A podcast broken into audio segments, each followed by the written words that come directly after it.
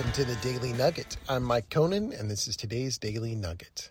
Well, we're going to revisit the passage in 1 Peter chapter 4 again today, and was able to give an introductory, uh, some introductory thoughts on the list that Peter gives for what is sexual immorality and why we should avoid it. He doesn't really say why we should avoid it, he just says you should avoid it. Um, and interestingly enough, this morning in my daily reading, uh, it came up with Deuteronomy uh, chapter 22, uh, which goes into um, God's plan for uh, the nation of Israel as it relates to purity in marriage.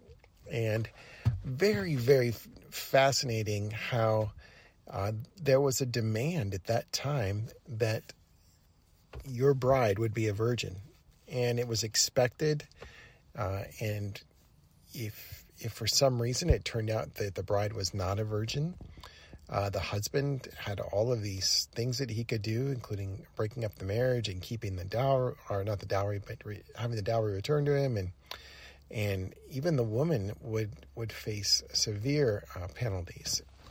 Uh, and if if the man in participated in sexual immorality, there were consequences for him too, depending on which type of sexual immorality he participated in.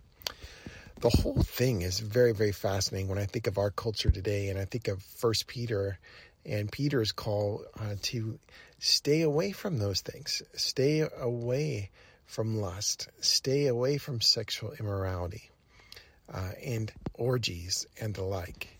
And again, I told you that that word is connected with worship, and so it's it's a little bit deceiving. Um, but in every list, it's really interesting. There's some sort of a worship angle where, if you don't get worship right, uh, it is the the worst thing possible in the Lord's eyes in some ways, because He designed you to worship Him. That is part of your DNA. It's part of how God made you is to worship Him. Does that mean you have to sing praise songs with the praise band? No, it doesn't. worship at its core is bowing your heart to God. And uh, part of it, of course, is singing because that's what we're directed to do. Part of it is praying. Part of it is humbling yourself before God in prayer. Um, but there's a sense of surrender that comes from worship that is is really key and important. And and ultimately, worship is about obedience uh, and being subservient to the God of the Scriptures.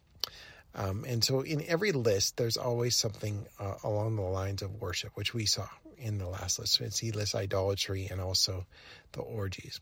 Uh, but there's also in every list um, something related to being out of control.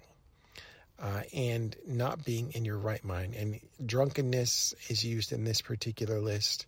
Lust is used in this particular list. And again, it's that idea that God wants us to be in our right minds. Uh, we live in a world today where people are legalizing drugs left and right. There, our drug problems are everywhere, and we see the fruit of it. We see the fruit of it. It is not good, and we have uh, record depression levels. We have record almost every kind of levels. Even post COVID, the numbers are just as bad. And it is one of those remarkable things where you realize that maybe the Bible didn't have it so wrong. And in fact, I remember the first time I, I learned that alcohol was a depressant. And it, I learned it in middle school, but it was uh, accentuated when I was working in a drug and alcohol treatment center because uh, we had to become experts on drugs. And uh, one of the things I was talking about is people who are alcoholics uh, tend to have severe mood swings. Uh, they could be really up, they could be really down, um, and but in general, it's a depressant. And what that depressant does is it changes uh, the the chemical makeup of the person who takes it, and over time, it creates real problems in the person's life.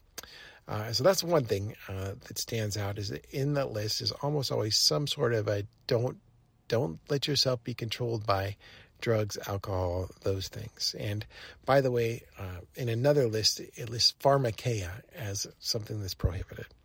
Uh, but in the list is always sex, and it's it's been a problem ever since the beginning, I guess. And there are ways that we are to exercise this, and it saddens me. I I, I should have preached on it more when I was a pastor. I wish I did. I mean, I'm just telling you right now, God's plan for everyone is to be a virgin when you're married and to stay faithful to your spouse. That is God's plan. And when you disrupt that plan, it is not good for you and it is not healthy for you. And it's not healthy for anybody involved. Um, I do believe in this thing called soul bonds that when you uh, do sleep with somebody who is not your spouse, there is a part of you that is united to them for the rest of their life and the rest of your life.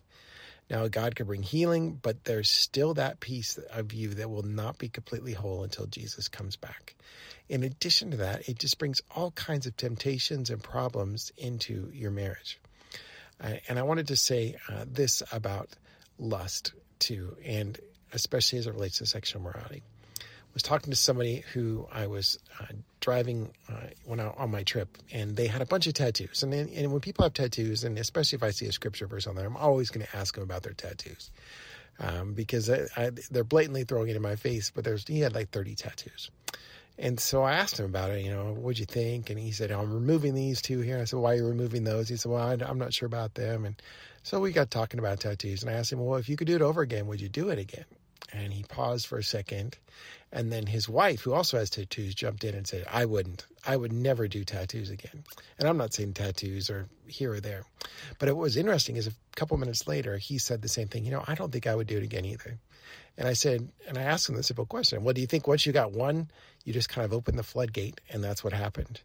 And both of them said the same thing. Yep, that's exactly what happened. Once I got one, then it was like, well, I've already got them now. I could just get as many as I want. And that's the same thing with sex. It is. You could say it's not, but it is. And once you are not a virgin anymore, your life is completely different. God could still bring healing. Uh, he could still, through repentance, bring healing. And I, and I want to encourage you with that.